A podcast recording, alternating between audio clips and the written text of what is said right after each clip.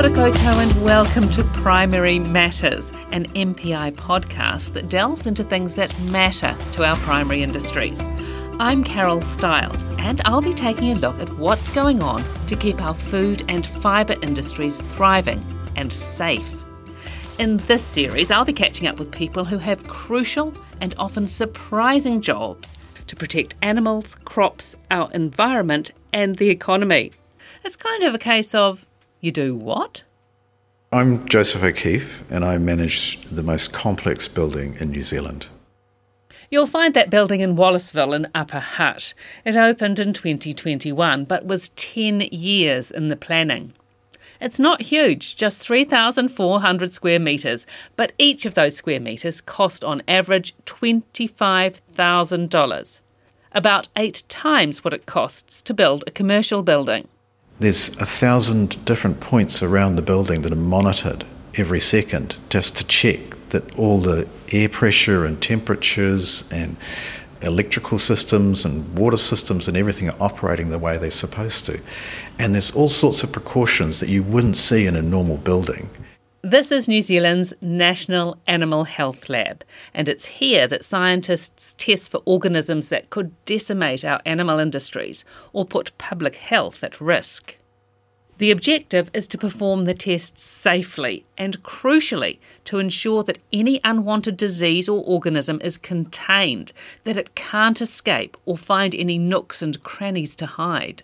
For example, every surface in the laboratory, one of the standard tests is you put on a latex glove and you run your hand across that surface. If the glove tears, that's not satisfactory. So every surface has to be smooth and impervious and doesn't tear that glove, which is very high standard of construction. The Animal Health Lab can test for 450 diseases. It runs tests on animals being imported and on some about to be exported. It also tests samples when people spot things that are out of the ordinary. So we can get almost anything as a suspect case. People report suspect cases from around New Zealand. So someone might see a suspect case of foot and mouth or a suspect case of anthrax or um, uh, one of the common ones we see is um, a die off of birds, and there we're concerned with uh, bird flu, which could come in on migratory birds. Samples are collected and sent to us, and then we have to do the testing and show that it either is there or isn't there. And almost invariably, it's not there. How many samples would you receive here a day? We might get um, yeah, two or three cases of suspect exotic disease on a daily basis. And we cover everything from fish, uh, farm animals, uh, cats, dogs, horses, bees, you name it, we do it. They also test for diseases in zoo animals. If you think about humans, we have lots of viruses and bacteria. We, we know all about those, right? Because we've studied humans a lot.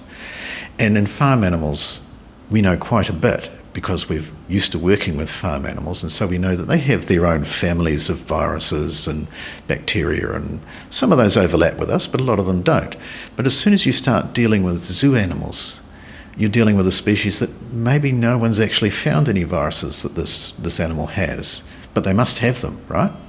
So it, it becomes quite an exploration to try and understand what's going on when you deal with zoo animals. ESR, which identifies infectious diseases in humans, also shares the building. Many of the diseases that affect animals affect people as well. You think of COVID, for example, that's an animal disease that's transferred to people. So we do work on COVID in animals, and they do work on COVID in people. And uh, just about any serious disease of humans you can think of, like um, anthrax or bird flu comes from animals. So we work on the same pathogens, and, and there's a real synergy there with, with ESR. You can't have organisms hitchhiking their way out of the building, so everything that leaves the lab has to be sterilised or cleaned in some way. I mean, everything. Even the plumbing's not normal plumbing. It has non return valves so that if anything risky enters the system, it has no way out. The air handling systems also prevent any airflow out of the building before it's filtered twice. All the rooms in the laboratory operate at negative pressure, so you know, outside we have a certain pressure, and that might change as the wind blows around, and all the rooms inside have to be at lower pressure from what it is outside. And so, as the wind hits the side of the building, the pressure can go up and down. Do you know what the wind's like in in Wellington? It's you know it's a windy city, right?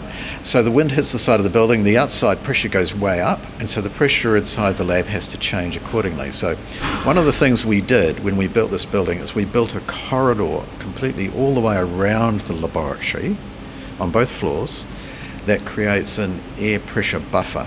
So the lab is a box within a box. And that helps to maintain a stable air pressure inside this negative pressure building. Wellington's also known for its earthquakes. Yeah. That must pose a big risk in a building like this. It was a really important design criteria for the whole building. We are one and a half kilometres away from the main fault.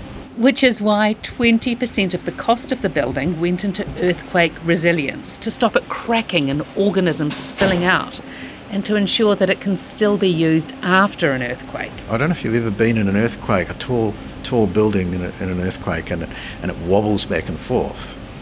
We can't have that happen in this building, and we can't have that happening because if we get cracks in our walls, we lose the air tightness, we lose the air pressure differences. So the building has to be rigid. So you have this really rigid box sitting on top of what is effectively blocks of rubber, which insulate it from the moving ground. And so it'll sort of glide back and forth a bit like a ship at sea, but it won't bend and crack. Its base isolators allow the building to move up to 900 millimetres in any direction. To cope with an earthquake, pipes in the building hang instead of being fixed. It's designed to be undamaged after a 1 in 500 year earthquake and to be repairable after a 1 in 2,500 year earthquake. Down here, you just need to watch out for low things as you can bang your head easily down here. There are containment labs similar to this one dotted around the globe. They all vary a bit because of the diseases they're dealing with and because of their own peculiar environmental factors. While the Wellington lab has to contend with high winds and earthquakes, one in Kansas has been designed with tornadoes in mind.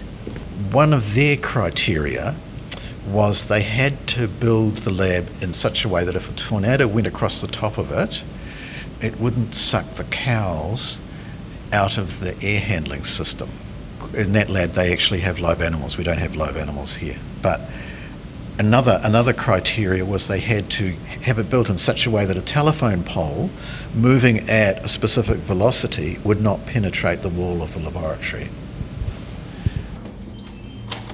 Anything material that needs to leave the lab, like waste or clothing, will be put in an autoclave, which is like a pressure cooker. And of course, we have liquid that comes out as well. So People use hand basins when they wash their hands, they have laboratory sinks. The staff have to have showers when they leave, and there's toilets inside. And so, all of that liquid effluent we treat as if it's contaminated. We don't wait for an accident to happen, we just treat everything all the time. Not everything, though, can withstand steam or pressure. And so we have this special room which has what are effectively submarine doors on it, and it's completely airtight, and we can put things in there, and then we just fill it up with fumigation gas. So we're looking at pliers, tools. Yeah, because of course, like any building, we have servicemen who have to come in and do work, and what we say to them is, yes, you can bring your tools, but we will take them away from you and sterilise them, and then you'll get them back.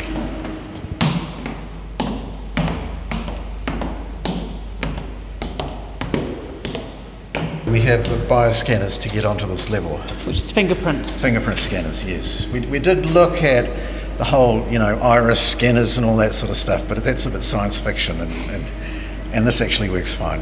60 people work across labs at Wallaceville. They have expertise in pathology, virology, bacteriology, immunology, and molecular biology. Okay, so now we're now on the level where we deal with the exotic diseases the ones that are a risk to people and to our animals industries and our, our you know, valued species.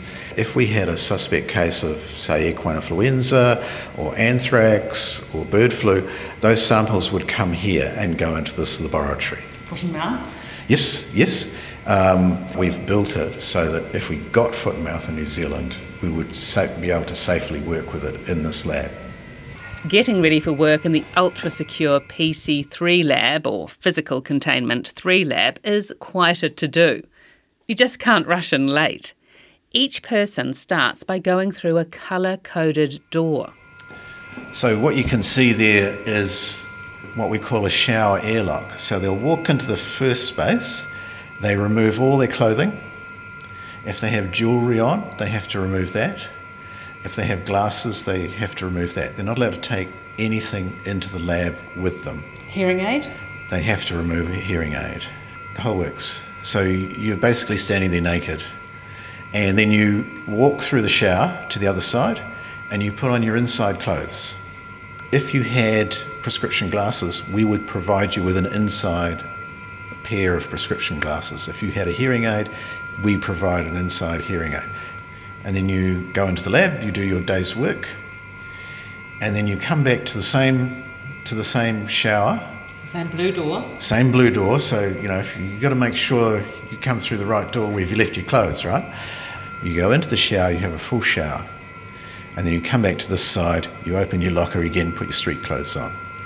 And what that does is it means that if by accident, let's say something happened and you didn't notice and you got some contamination on your clothes, your clothes are all inside the lab, they never come out. And if you've got something on your skin, you wash it off in the shower. What about your hair? You have to wash your hair as well. Every day? Yeah, that's the process. You don't go in if you can't do it. So if you had dreadlocks, you probably couldn't work here? Yeah, you probably couldn't work here, yeah. But if you look through there, you can see a tea room. So when people go in and out, it's quite a process, right? And so you don't want to have to come out to have your lunch. When the staff need to get their lunch in there, they put it through one of these boxes here. This is a like a mini airlock. So they'll open the outer door, put their lunch in, close the door, go through the showers, come round to the other side where the tea room is, and then open the door on the inside and take their lunch out and then put it in the fridge. But they can't use the lunchbox because if they have a lunchbox, we have to sterilise that before it can come out. You don't want to forget your lunch because it's such a rigmarole to come out and, and you know have a shower. It, you know, it takes 20 minutes or so in each direction. One time, uh, I went to a training course at the Australian Animal Health Laboratory, and they have a very similar system. And we had to go from room to room to room to room where they were working on different diseases. And every room had a shower. And we ended up having 10 showers in one day. Um, and there's this old story about um, how they used to, when they had visitors there, they used to, for these training courses, book them into this one motel. And uh, one day the, the owner of the motel rang up the lab and said, You know, I don't know what sort of people you have that come to your courses, but none of them ever have a shower. Joseph O'Keefe, manager of the most complex building in New Zealand. He says it's really, really important that people report anything unusual in animals. They'd much rather have a report of something they already know about than miss a potentially devastating disease. I'm Carol Stiles, and you've been listening to You Do What? A series in MPI's Primary Matters podcast. Thanks for joining me. Kia pai te rā.